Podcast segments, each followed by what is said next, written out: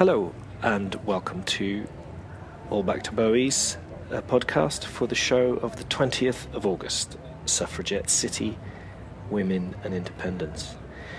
Uh, we had a very special guest for this show, the marvellous Elaine C. Smith, who was on storming form in her provocation. Um, we also had uh, a terrific panel um, of women involved in the Yes campaign Kate Higgins and Tasmina Sheikh. Laura Eaton Lewis gives a really beautiful letter from Portobello. Um, it's a good show. It also got us into The Scotsman. Uh, it was one of, I think, three or four shows that got us uh, written up in the papers. This one um, was written up because Elaine was perceived to have been saying that the Yes campaign has let women down. So, I'll let you judge for yourself whether it was newsworthy stuff. But uh, it's certainly entertaining and very funny as well. So, sit back and enjoy Suffragette City, Women and Independence.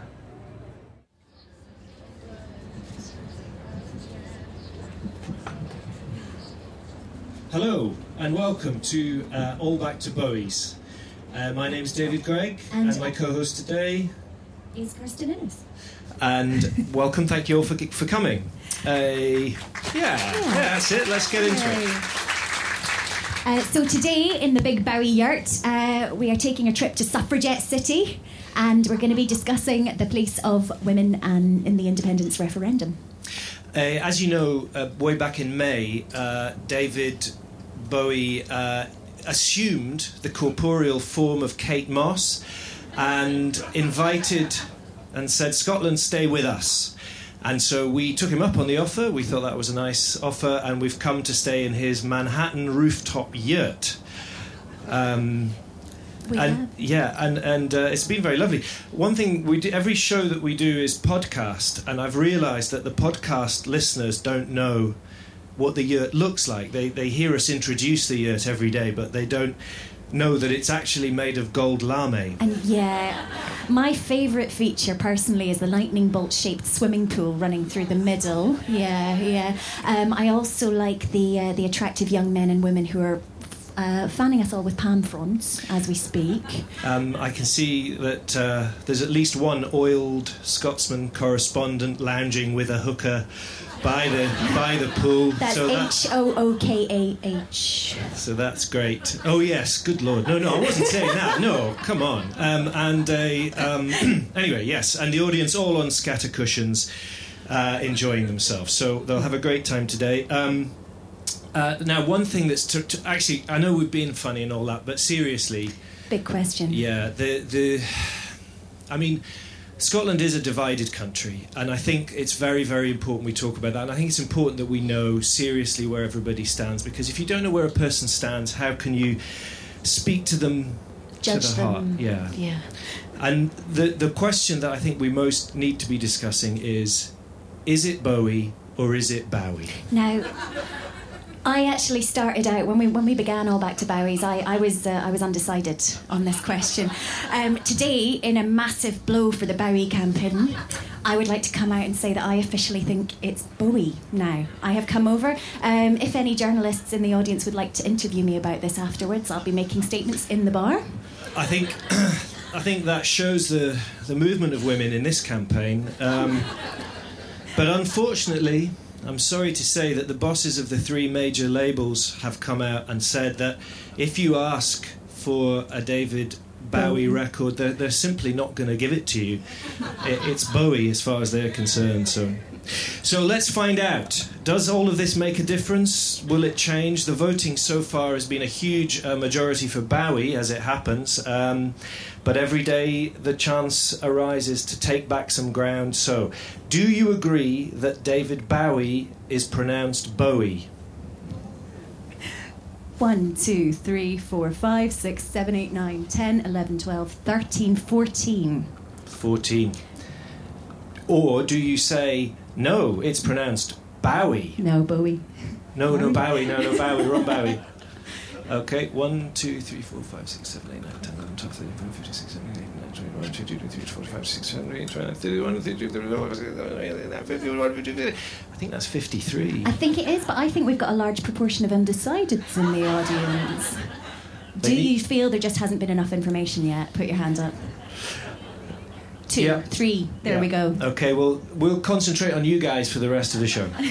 so, uh, Sarah, Sarah, did you get that? Have you got that all down? Totals. We'll, we'll release the, the final result at the end. So that's great. There's one other task that we do every day um, here at All Back to Bowies, uh, which is that we um, we ask the audience to complete a sentence, um, uh, a, a different sentence every day, on any bit of paper that you have, like a little. Probably your ticket. yeah, or a flyer. You must have people give you flyers all the time during the Edinburgh Fringe, or receipts maybe, a, or bus ticket, anything you've got.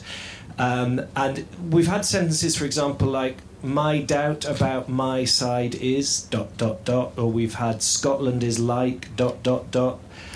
Uh, today, we would like you to complete the sentence. The most annoying thing about the Indie Ref campaign has been dot dot dot. Uh, now, all of these, all of these. All of these sentences are being archived. Uh, the National Library of Scotland is, is taking all of our little pieces of paper, our bus tickets, um, and our opinions, and uh, putting them into their independence campaign archive. So let's just let's just the- clarify the sentence. I think it's the most annoying thing About- about, the referendum, The has referendum been. has been. Yes. The most annoying thing about the referendum has been. But you can. What we'll also do is we'll gather all of these in at the end, and we'll every day we sort of turn them into an impromptu, crowdsourced poem read from the Bibbity Bobbity hat. from the Bibbity Bobbity yeah. hat on the wall. We put them all in the hat, and um, it, so it's your chance to be creative as well. So so um, you can speak from the heart, you can speak politically, you can speak imaginatively, however you want, uh, but just throughout the course of the show, have a think about and finish the sentence. Mhm. Uh, so, music. I Should we think have a so. tune? I think without uh, further ado, we can go to our first act. Um, and would you please welcome to the stage uh, our first musical act today? We always have music at Bowie's, and today it's Laura Lewis.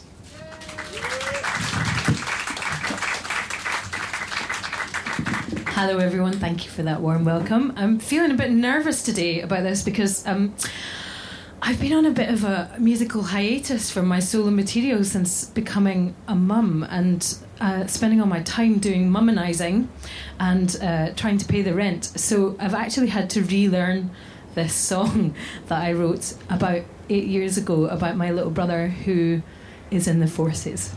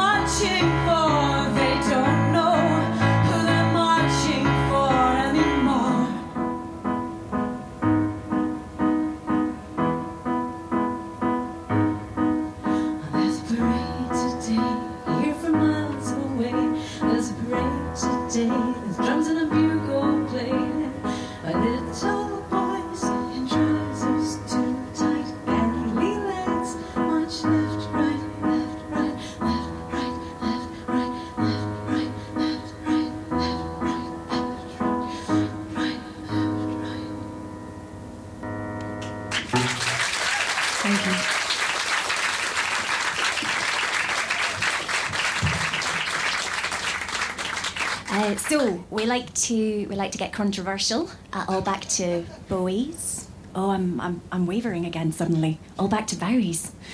Uh, we like to get controversial, and uh, so we like to have a provocation before our discussion every every day. And today, I am delighted to invite uh, the wonderful, magnificent, inimitable, indomitable Elaine C. Smith up to the stage to deliver our provocation before our panel discussion.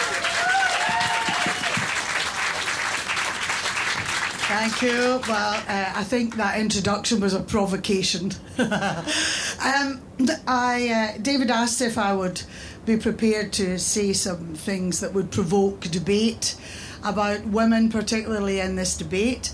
Um, as uh, most of you know, I've been very heavily involved for the last couple of years in the Yes campaign.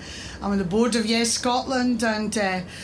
Women for Independence and the chair of the Scottish Independence Convention. Oh, I'm sick. I was, I'm in so many things. Anyway, uh, I think you can guess which way I'm voting. Um, and I'm also doing the Pure, the Dead, and the Brilliant Alan Bissett's play along at the Assembly Rooms just now, um, which has uh, been actually quite an, an emotional uh, thing to be involved in, much more than I thought it would. Actually, it was just being remarked on that I got very emotional the other day at the the curtain call, not because it, I was being all actory and oh, it's all overcome me and all that, but because of the audience. Because of you, because of the reaction of the people, and and at the bow at the end, it's about saying to the audience, really, this is about you. It's not about us here. And if I have a criticism of the campaign so far, um, of which I am a part, um, it is that that top down. I can't. I must have done fifty or sixty different debates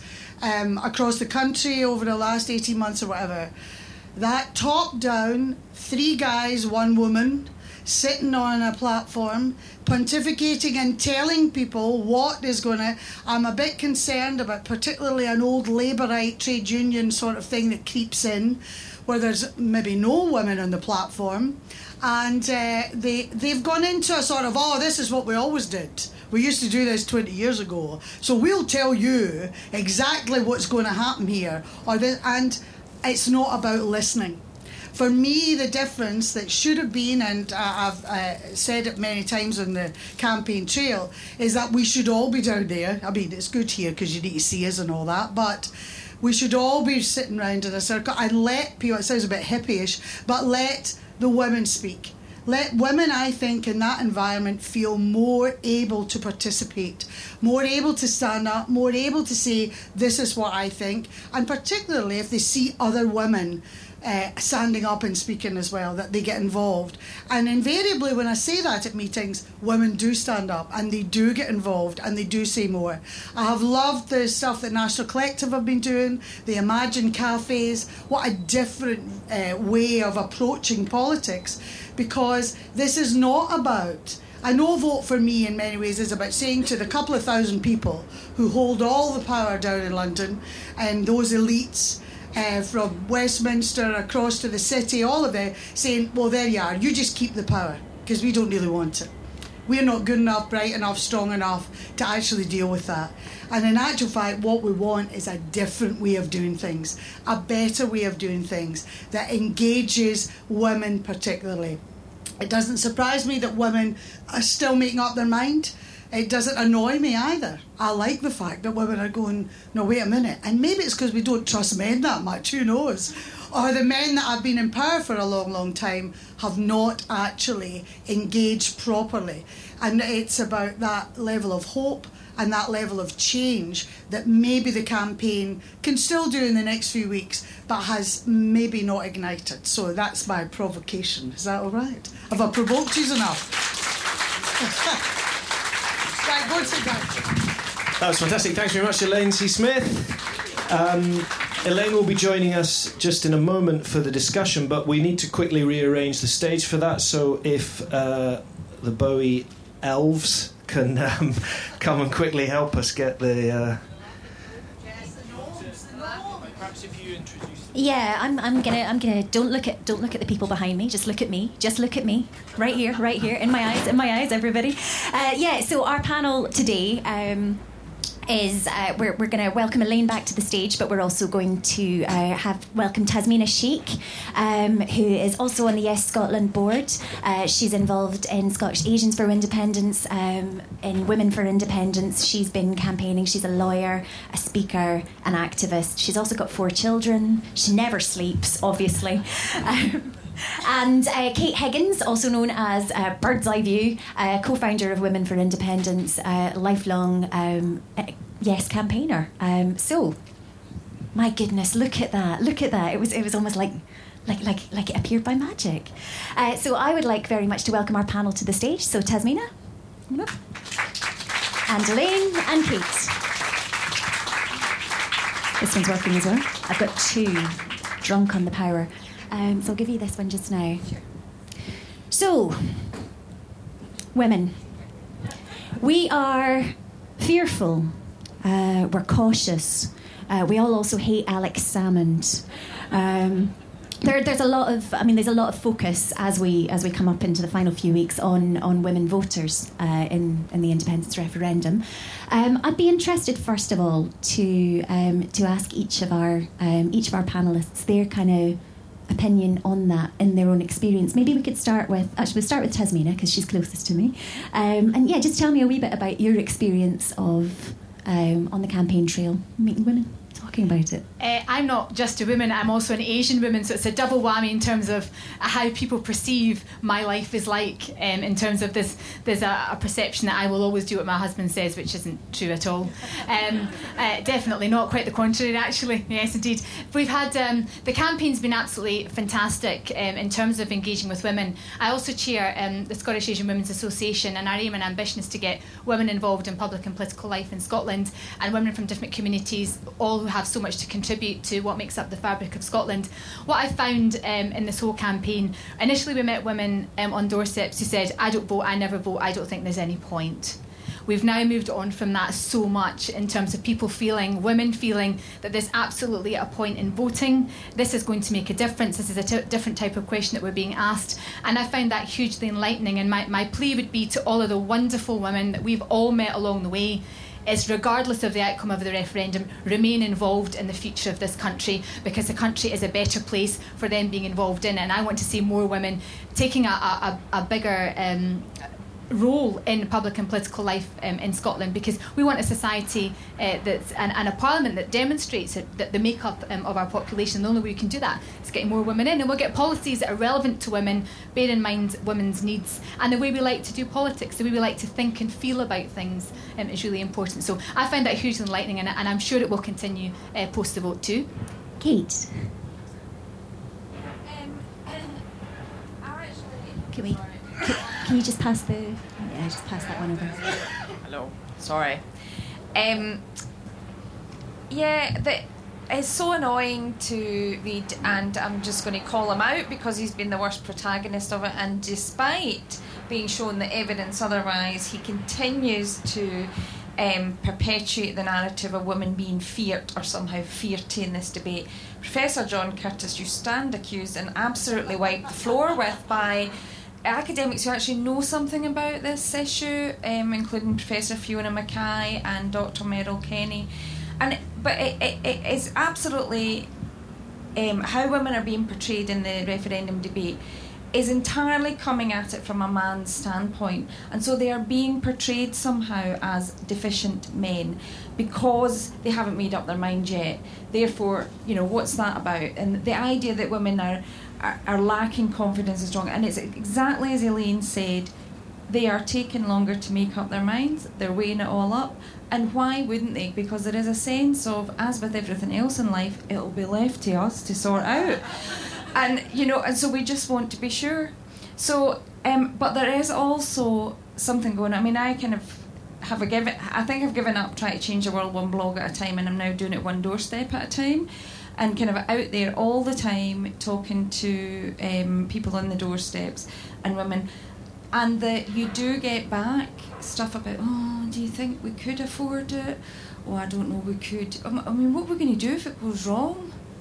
And so there is this conditioning that's going on, particularly in the marginalised communities, that this is as good as it gets. This is all. This is all the power you need. This is all you're entitled to.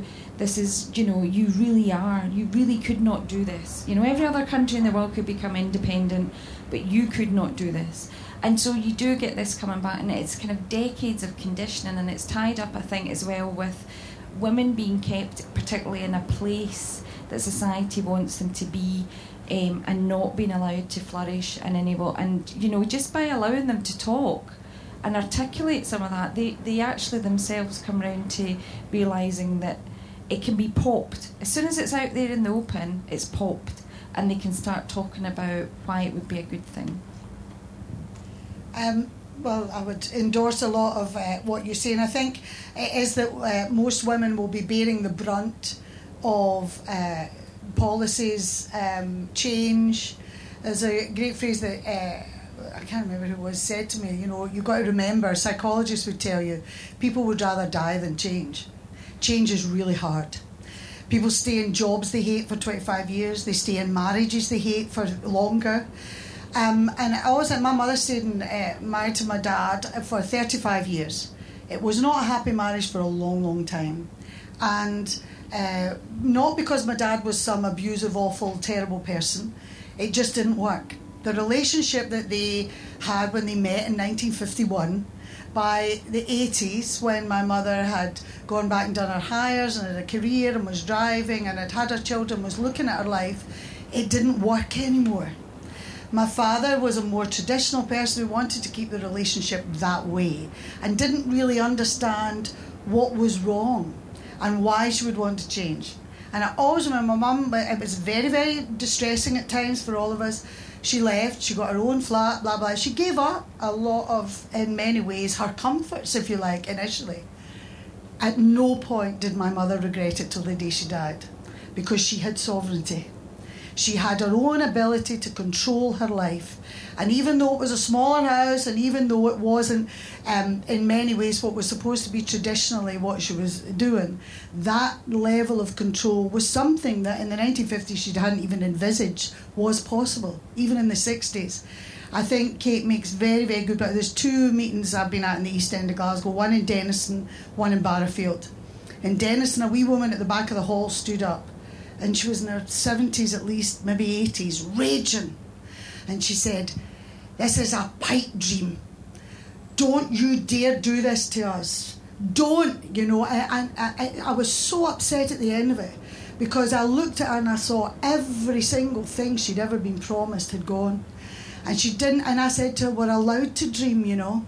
We wouldn't have a vote if people hadn't dreamed. Barack Obama wouldn't be president of the United States if, if, if black people hadn't dreamt about the type of future they wanted. Far from perfect though it is, the change is worth it. And a woman in Barrowfield two weeks ago stood up at the end and, and she said, uh, Am I don't know. I don't know how I feel about this. She said, I've been unemployed for 15 years. I've got, um, I've got three kids and I've got a job for the first time in the last nine months. It's only 30 hours, so I get help for the government. And she said, I mean, I'm frightened. I'm frightened that that'll be taken away. I mean, it's that level. Live in one of the poorest constituencies in Western Europe, and she's sitting there worried that that wee bit is going to be taken away. That that's where the fear goes. And one of the worst things she said was, and I'm ashamed to say in this hall, that even though I'm getting, I'm in work and it's given me a self respect and a pride that I haven't had for years, um, and I'm getting help for the government. She said, if I knew where a food bank was, there's one day a week I'd be going to. Now, that's someone that actually believes that's the best she can get, and it's exactly what Kate's saying. It's that um, lowering of sights and believing for some reason that things can't get better and uh, convincing women who will be at the sharp end of it all is, I think, one of the most difficult things we've had to do. But it's not because we're less.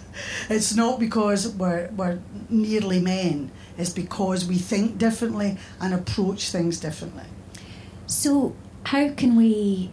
E- Elaine, you mentioned National Collective are doing a lot uh, to kind of change the way that the debate is being framed, and obviously there are huge numbers of town hall meetings um, and church hall meetings, villages happening all over the country. You know, the debate is coming into communities and, and is is going there. But what I'd like to ask you is we've got an issue, um, and I'm specifically going to talk about the, the debate, the STV debate between Salmond and Darling. Um, all right, so we had two two men in suits. Those are the most prominent politicians, and they were moderated by a third man in a suit. Bernard Ponsonby did a very good job. Afterwards, however, um, there were three women and um, about 14 men called on to give their, their opinions after afterwards. Now, this is the um, this is you know most people, the majority of people still aren't getting out there. The majority of women are still getting their information from the television, and um, a lot of people find this very off-putting. Um, specifically, how would each of you? What, what sort of change would each of you like to see? I mean, can we can we get that sort of change in in the next few weeks? I think the the debate um, was necessary. I think it was uh, the people um, wanted to have a debate. Um, and initially, uh, and I believe it should have been between the First Minister of Scotland and the Prime Minister of the United Kingdom because they're the two signatories to the Edinburgh Agreement. Um, however, that wasn't to be, and Alistair Darling um, then was the stand in for David Cameron. Um, in terms of the debate, I don't think the referendum will be won or lost on any of the television debates. Very much from the start, and very much the sort of raison d'etre of the of the Yes Scotland campaign is its grassroots level and speaking to people, you know, at their level in comfort where they're comfortable. And that's why I think I think Elena touched upon it earlier. This idea of sort of these imagined cafes or, or areas where you know where women can go, you know, with their families. I've got kids as well. We need to be able to accommodate women that have children as well.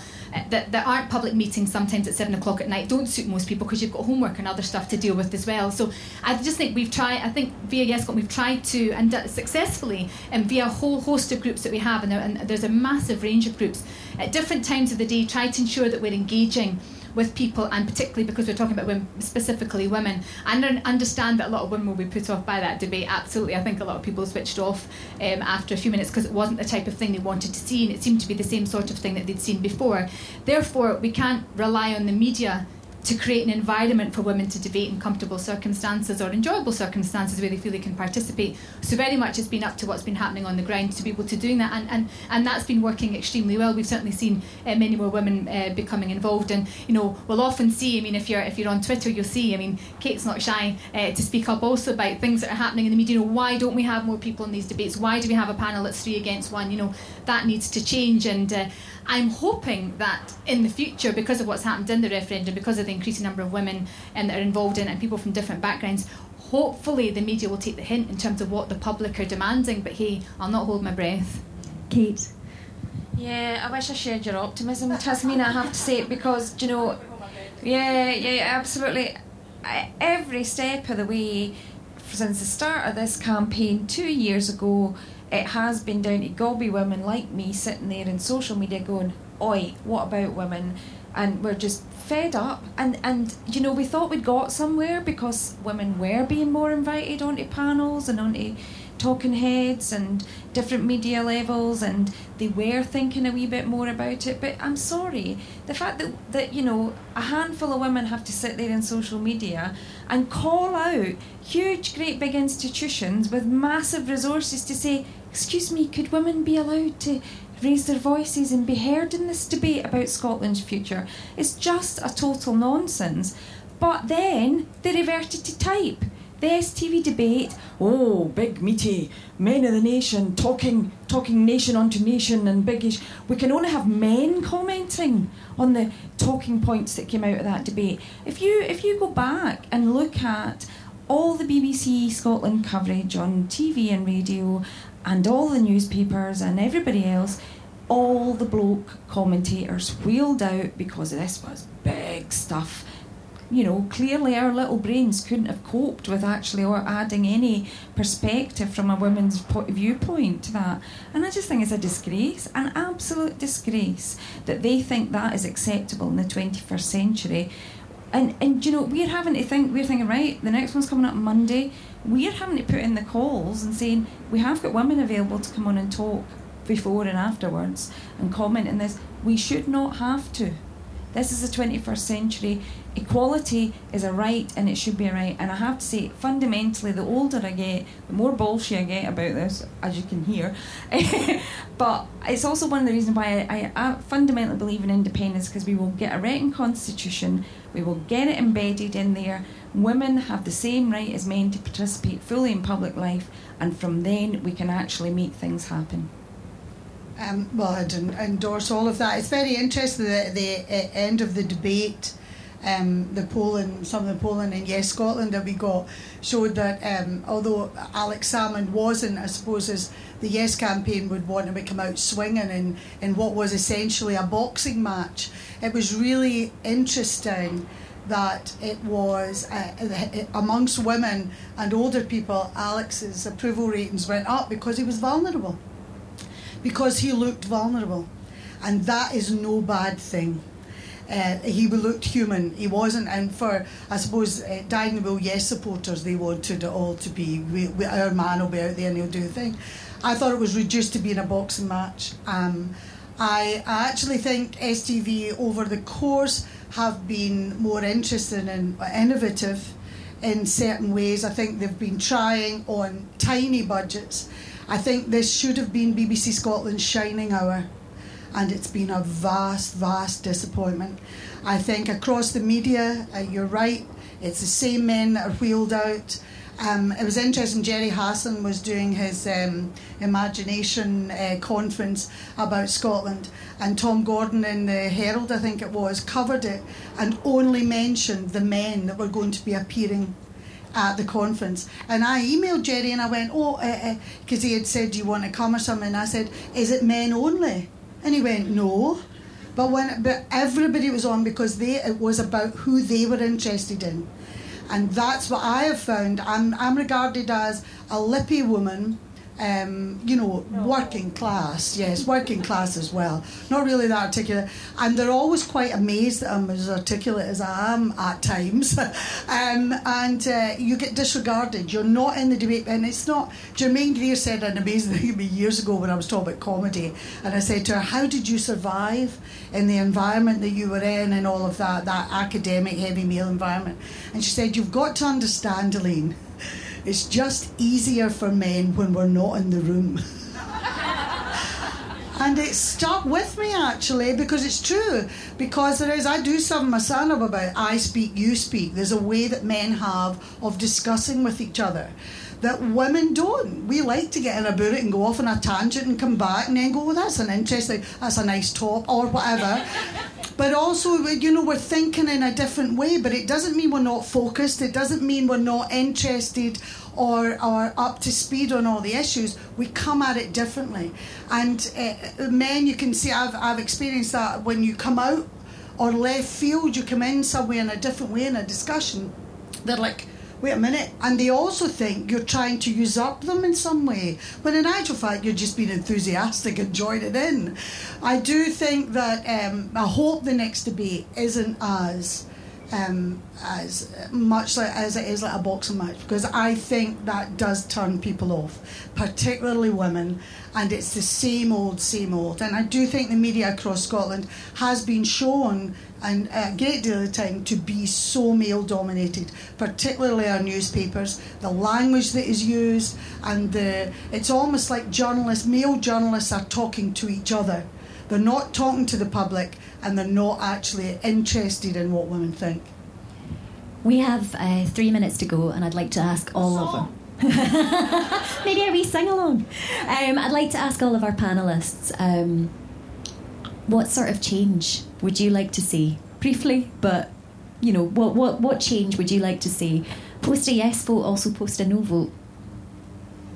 Post a no I don't see there being any change apart from in, in, the wrong direction, the negative direction for Scotland, and that that's an absolute definite. And I think um, that's becoming more and more apparent as the days go on. In terms of what change I'd like to see in terms of a yes vote, I think there is an inevitability for change in any event after a yes vote because people are so enthused about the type of Scotland that we can become obviously we, we in many um, for ma- most intents and purposes we'll have a blank canvas we'll have all of the powers all of fiscal economic levers within our control and the desire to create a more equal fair and prosperous society. And that is a vision shared by many of us involved in the campaign come from di- different political perspectives and that's absolutely fine but we all want one Scotland that's going to work for all of our people because at the moment we're living in a society that only works for the chosen few and that must change. And fundamentally as a mum I want my kids to grow up in a society that's more equal more fair one that they, they can enjoy with with numbers of people that come from lots of different places and I see the real opportunity coming with that and that's something that I'm really excited about and that's some of the excitement we bring to the meetings that Elaine's talking about that, that worries people so much but it's because we're enthusiastic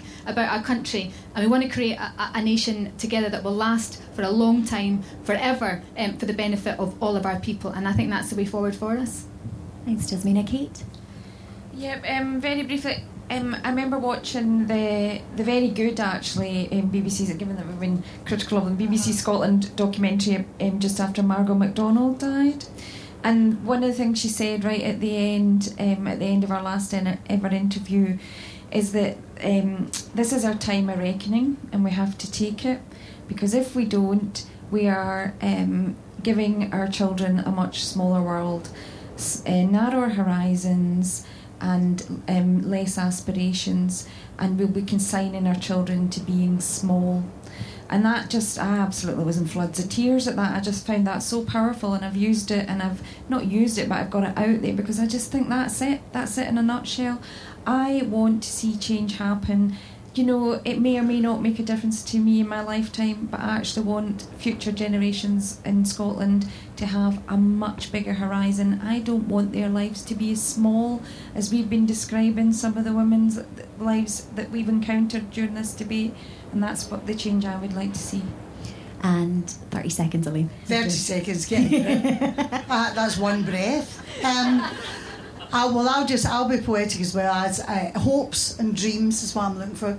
There's a great Oscar Wilde quote. We're told that we're always dreaming all the time. My favourite quote at the moment is I don't want to live in a world where utopia isn't on the map. Even if we never reach it, let us lift anchor and set sail. Thanks very much to our panel Kate Higgins, Elaine C. Smith, and Tasmina Sheikh. Um, so I'd like to welcome the lovely David Greig back to the stage. Hey, well, only uh, thanks very much. Thanks to the panel. That was fantastic. Um, just to remind you all to uh, have you got your sentences? Are you still working on your sentences? Grand. If you haven't, this is the chance to do it. And if you um, if you need a pen, this is the chance to. Or in fact, if you've got a pen, let's not let's not come from if you need a pen. If you've got a pen, offer it, share it round the the, the room. The new Scotland, the new Scotland. Um, that was good. You just had a, a proud no thanks there in the audience. That's very good. You're very welcome, sir. Okay, so here we go. The um, the next thing is every day at Bowie's we have a letter. Uh, we usually have a letter from somewhere else in the world. We've had letters from East Timor, from Indonesia, from New York. Uh, coming up soon, we've got a letter from New York, and uh, we've even had a letter from Dumfries and Galloway, which uh, we had on video, and which we could hear the cows mooing in the background, just in case you didn't know where the, the author of that letter was. But today, we thought we'd have a letter from closer to home. Um, and so today we have a letter from Portobello, and it's from Laura Lewis, who you've heard already as our singer, but she's um, also today's letter writer. A, so, ladies and gentlemen, please welcome Laura Lewis with a letter from Portobello. Other way, other way. It's very, very professional. There we go. Technology is for girls. okay. It's my letter from Portobello. Um, like many of the demographic in Portobello, I have two infant children. Um, and what the marketeers like to describe as a yummy mummy. My God, that phrase just makes me feel sick. Um, I might have a womb, but I'm a serious person and I've got shit to do in this world. I'm a person who makes shit happen. But that's not how the world sees me. The world sees me as a gap, a vacant space to be occupied, a redundant consuming machine who lives in a bolster's world of coffee mornings, Boden catalogues, and cuteness. If you're lucky, that is. If you're among the 1% of women behind the man who makes enough money to ensure your financial redundancy in the manner of that lifestyle magazine. The rest of us get to battle it out against the prejudice while facing the reality of the brutal poverty that comes with not working, or the brutal combination of near poverty while you try and keep your place in the workplace culture that discriminates against you for your motherhood, whilst making no such assumptions against the fathers in your workplace. How are you going to come back to work? I was asked. Never have I heard that asked of an expectant father. And when it was clear I was staying in the workplace, I wouldn't give that role to her. She's about to have a baby. Said by a female colleague who was a mother of two herself. Having a baby made me invisible. It made me invisible on buses, trains, and in the busy street as streams of commuters barge in front of me because my journey is less important than theirs. I have a pushchair to manage, as well as my laptop and my bag bursting with my board papers. But even if I wasn't on the clock of my paid labour, the assumption is that I am not working. I've become, albeit temporarily, like the elderly, the sick, the young, and the disabled. We see each other. We give each other space and consideration because we understand what it is not to be able to get to A from A to B without fear of broken pavements, lack of space, ignorant co travellers, and at the end of it, perhaps the inability to even enter the building you're trying to get into. How does one also get into the workplace when it takes all you can muster just to get into town? This world is a hostile place for those of us that are invisible. I have a disability and I have a baby too. Unless I'm able to work, I'm invisible economically, which is baffling because raising children is proving to be one of the most productive times in my life. In personal terms and in terms of the economic investment I'm making for future society, real investment.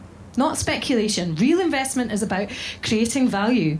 And a huge amount of work goes into rearing children to be good, productive citizens. And that work largely goes unpaid whether it's done by me, their father, their granny, their dad, or their neighbours. We also pay for a wonderful nursery that enriches our child even more, but that costs the equivalent of a living wage for the time that she's there. We know that most childcare is done with no financial value attached. Most childcare, as with volunteering and caring, is done by women. Mothers and grandmothers are neither valued by the labour market or by the state benefit system. Women who haven't paid their national insurance contributions by working receive no state pension entitlement. How can that be? Becoming a mother made me see that this status quo, this world, wasn't made for me. Chances are it's probably not made for you either. This world is made for the man who doesn't have a family to look after because someone else does that for him. It's made for the man who doesn't have a disability or a condition that prevents him from driving a car, running, standing for long periods of time, dodging obstacles whilst walking. He probably has nothing to carry or someone to do that for him. This world is made for the man who's young enough not to fear falling over or getting jostled by those that rush past, but not so young that he needs help to get about or needs places to play or learn to swim or ride his bike. As a young, relatively able bodied woman, having a child and getting sick made me see a real glimpse of what the world is like for everyone else who can't pretend to be that man. Thanks to generations of feminists, as a young professional woman, you can sometimes inhabit his world for a while. But once you reach childbearing age, even if you never want to have a family, you find out differently. You see, women are always getting themselves pregnant themselves. Why is childcare not men's policies? Why is equality not men's policies? Why do we not have a universal citizens' income, which, by the way, Thatcher discovered in the 70s is cheaper than the current benefit system? Why don't we have this proven system that would value all the invisible work of women, the disabled, and the underemployed? Why? Because imagine if our boardrooms, the Westminster government, was full of people like us, well then those men would ha- who uh, instead of those men who don't have to wor- worry about pickups and drop-offs or illness or how to get into that meeting venue using a wheelchair they don't want us in their boardroom or in the government then there'd be less space for them. They'd be a little less relevant. So we continue to accept the way things are by dutifully giving that our vote our consent or we could do something a little harder and stand behind some different ideas. We can choose to stop propping up a status quo that only benefits the middle aged privileged man, which is scary because we're schooled into thinking that we have to side with the winners to get on in life. But I'm going to suggest that we just stop doing that. That we stop giving that man his legitimacy. His model of success and well being suits only him. There are other ways of doing things that will work. New Economics Foundation brilliant reports there, particularly 24 hours as industrial, 21 hours as industrial policy, Copenhagenized transport infrastructure, equalities and f- flexible working applied to all posts up to board level. Why can't we have that? It can be done, but the will isn't there. Their will isn't there. So, how about we exert our will and start siding with plans that benefit us and people like us that value other ways of doing and other ways of doing things. How about we place our support behind the things that give us the opportunity to have a voice, to be able to influence things and make a difference? Just think what would happen if we could put all of our skill and graft, if that was visible, and make new things happen instead of using all our energy struggling to make a weighted system work for us. We are here. We are not invisible. Thank you.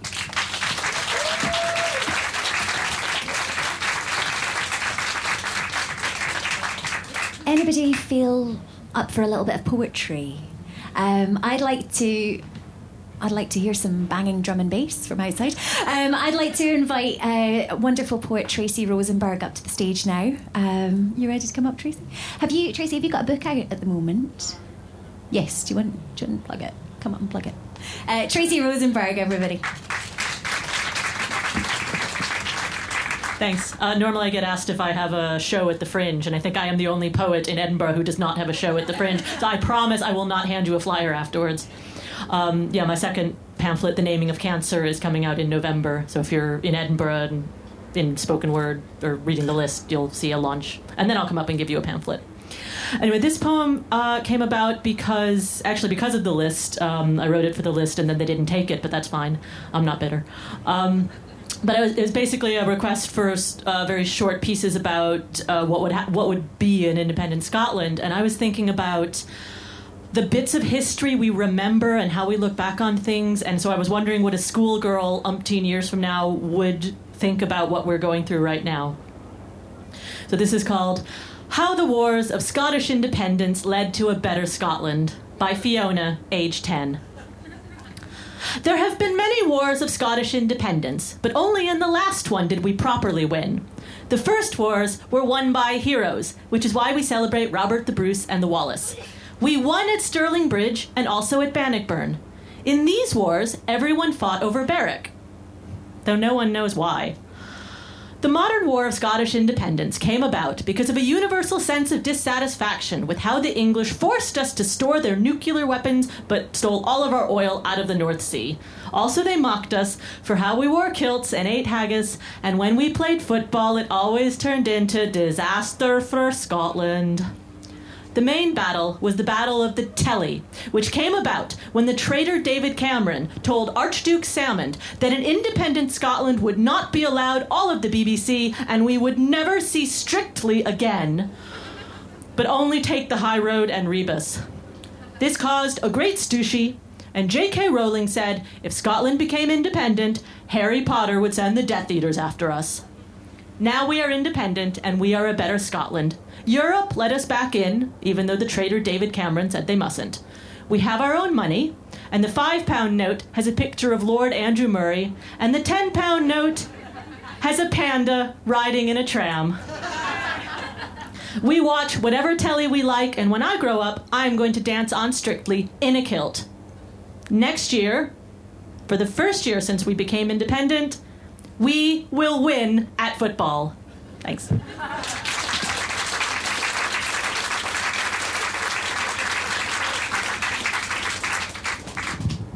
Thanks very much, Tracy. Uh, Grant, so I think it's time. Have you all got your sentences done? Have you all done your sentences, Grant? So now we ceremonially bring down the Bibbity Bobbity hat. Uh, that is a David Bowie reference, you know. That is that's I don't I didn't just say that. Uh, and every day it gets filled with your um, your wonderful thoughts. So uh, Kirstin will go and collect um, collect the thoughts it's it is absolutely true, by the way, the stuff about the um, uh, the National Library of Scotland. They they're doing a referendum archive, which is a fantastic thing when you think about it. And I found it quite touching when I realised that was happening.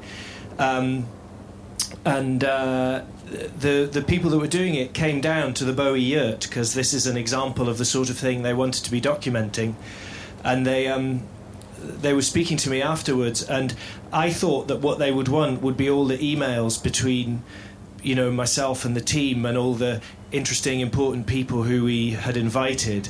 And uh, I was talking about this, and she just had her eye on this pile of papers, and she just went, "What's that? What's that?" And so when when we took her through it, she just went, "This, this is what we want. This is gold." And it's the realization that. Um, and I really do think I think this is lovely that in 200 years' time, occasionally you will want to read the emails, but actually these little fragments and scraps of paper that we've just got sort of 80 odd every day um, are as much a little portrait of this moment as as any you know as any other uh, thing in the archive. So it is true that they're being collected, and so your thoughts will be recorded for all posterity. Um, Sarah, do you want to come and do that? Yeah, I think we're going to read some of them out now, just at random. I think we'll probably just have to share the mic because, uh, well, yeah. Let's just share. Okay, so what was the sentence again? The sentence was the most annoying thing about the referendum has been. The most annoying thing about the referendum has been I'm not irritated at all, just glad it's not it's not my decision being English. The most the most annoying thing about the referendum campaign has been people not believing politics and voting is for them. The most annoying thing about the referendum has been mainstream media coverage. The most annoying thing about the referendum so far has been politicians thinking it's all about them. The most annoying thing has been all this droning on about the damn currency. The most annoying thing about the referendum has been that the voices, the voices of thousands of Scots are referred to as Alex Salmond. The most annoying thing about the referendum campaign has been posters on windows. The most annoying thing about the referendum campaign has been new levels of Twitter addiction. The most annoying thing about the referendum campaign has been my husband vo- voting yes. The most annoying thing about the about the independence campaign has been the no vote uh, campaigners not re- revealing their position in case of a yes victory. The most annoying thing about the referendum campaign has been the represent has been the presentation of people's views of the future as facts. The most annoying thing about the referendum has been the sheer disappointment of traditional media coverage, bias, and misdirection. The most annoying thing about the referendum campaign has been lack of women's voices and the bloody pound. The most annoying thing about the referendum campaign has been lack of information. The most annoying thing about the referendum campaign has been having to look at Alistair Darling on a frequent basis. Um, and one final one. The most annoying thing about the referendum campaign if you don't let us dream, we won't let you sleep. Uh, the most this is I quite like this one because I think it could apply to both sides wherever you stand. The most annoying thing about the referendum campaign is people who don't understand what the question is that they are really being asked.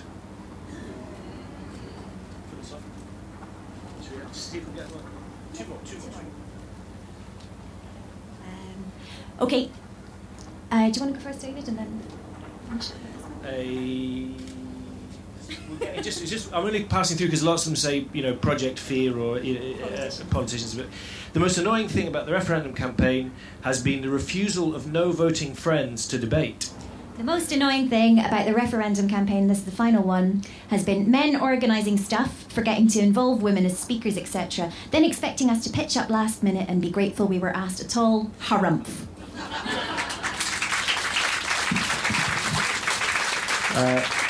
That was great. Give, give yourself a snap. So, um, all of those, we do read them on the podcast. We read them all out in the end, and there's always loads of treats in there, and they all get written down.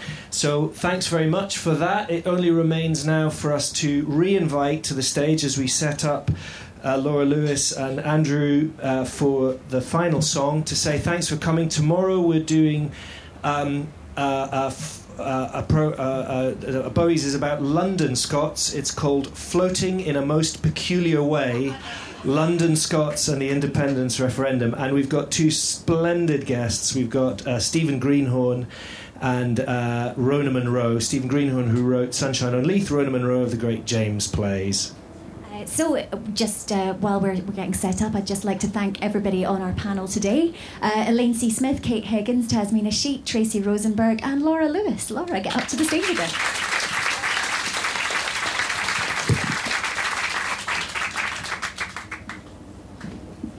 Um, so, so we were a last minute stand in for the musical guest today. You were meant to be getting uh, King David Bowie himself.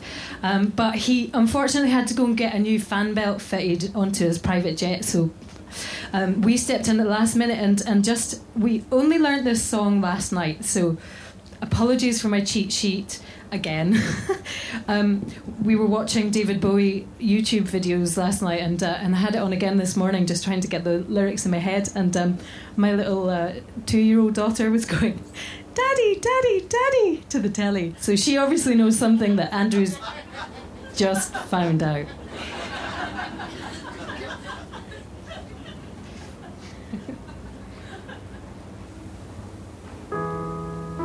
It's a god awful small to the girl with the mossy hair. But her mommy is selling no, and her daddy has told her to go. But her friend is nowhere to be seen. Now she walks through her sunken dream to the seat with the clearest view, and she's hooked to the silver screen. But the film is a saddening bore. For she's lived it ten times or more.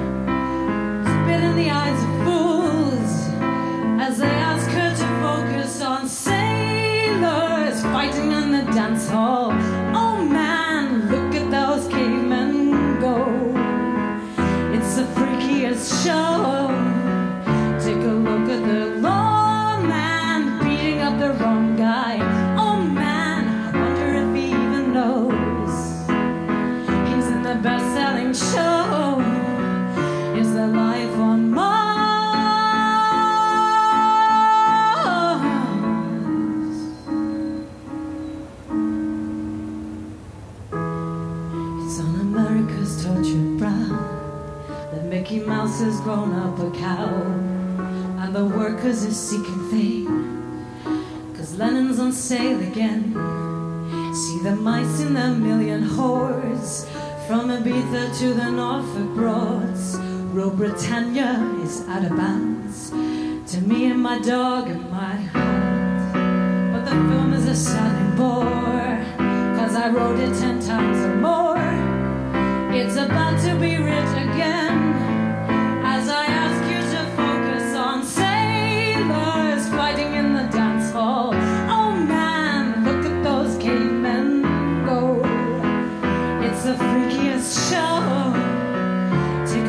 The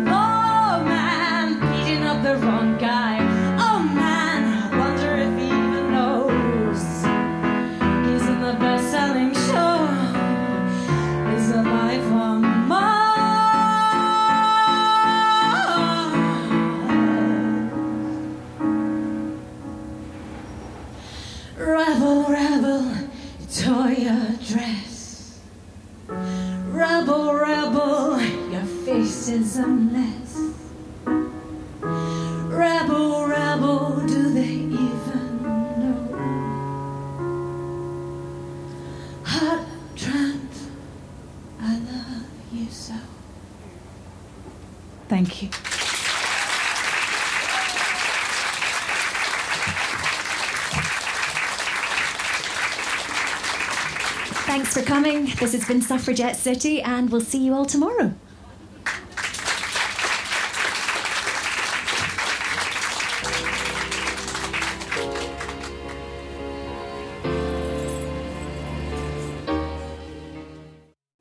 Here are the sentences for Wednesday, the 20th of August. The most annoying thing about the referendum is continually being asked to complete sentences for all back to Bowie's. The most annoying thing about the referendum is too many argumentative debates. The most annoying thing about the referendum is Alex Salmond. The most annoying thing about the referendum is the lack of an enigmatic leader. The most important thing about the referendum is prevaricating political profanity. The most annoying thing about the referendum is there's too many important questions ignored and unanswered. The most important thing, annoying thing about the referendum is my mother, aged 78, in her Parker Knoll chair, looking back to, looking forward to getting back to normal when all this is over. Most annoying thing about this referendum is Alex Salmond agenda. Most annoying thing about this referendum is my daughter just says no. Most annoying thing about this referendum is blowhards blowing hard. No exploration of issues, simply point scoring. Same old, same old. The most annoying thing about this referendum is people keep saying it's about yes, it's forever and irreversible, as if that's a bad thing. When did a country ever ask to renege its independence? The most annoying thing about this referendum is the lack of willingness on the no side to engage. The most annoying thing about this referendum is if you don't let us dream, we won't let you sleep. The most annoying thing about this referendum is lack of information. Most annoying thing about this referendum is negativity about being positive about what Scotland can do for itself. The most annoying thing about this referendum is all the shouting. The most annoying thing about this referendum is the lack of women's voices and the bloody pound. The most annoying thing about this referendum is the people who don't understand the question they are really being asked. Most annoying thing is that I'm English and living in England cannot vote yes, even though I own a flat here and have a Scots grandmother. Go Scotland, me too. This is in support of Scotland creating a better future. Wish we could be part of it. Most annoying thing about the referendum is Gordon Brown telling lies. The most annoying thing about the referendum is BBC Scotland. Should have been its shining hour, but sadly it hasn't been. The most annoying thing about the referendum is Project Fear. The most annoying thing about the referendum is the refusal of no voting friends to debate. The most annoying thing about the referendum is politicians thinking it's all about them. The most annoying thing about the referendum is posters on windows. The most annoying thing about the referendum is the lack of concrete information. Most annoying thing about the referendum is its trivial press coverage. No stories about political engagement of ordinary people. Too many stories about suits shouting at each other. The most annoying thing about the referendum is my husband voting yes. Most annoying thing about the referendum is people not believing politics voting is for them. The most annoying thing about the referendum is the no vote campaigners not revealing their position in the event of a yes victory. The most annoying thing about the referendum is the sheer disappointment of traditional media coverage, bias, and misdirection. The most annoying thing about the referendum is the politicians. The most annoying thing about the referendum is new levels of Twitter addiction. Most annoying thing about the referendum is I'm not irritated at all, just glad it's not my decision, being English. Most annoying thing about the referendum is mainstream media coverage. Most annoying thing about the referendum is all this droning on about the damn currency. The most annoying thing about the referendum is that the voices of thousands of Scots are being referred to as Alex Salmond. Most annoying thing about the referendum is being annoyed by the sentiment that we're against the English. The most annoying thing about the referendum is not addressing that the status quo will not continue, whichever way the vote goes. The most annoying thing about the referendum is bias and lack of imagination in newspapers. The most annoying thing about the referendum is the mainstream media. The most annoying thing about the referendum is having to listen to and look at Alistair Darling on a frequent basis. The most annoying thing uh, about the referendum is men organising stuff, forgetting to involve women as speakers, etc., and then expecting us to pitch up at the last minute and be grateful we're asked at all. Harumph.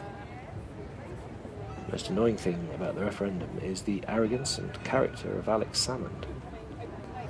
The most annoying thing about the referendum is no one has promised us more sunshine in an independent Scotland.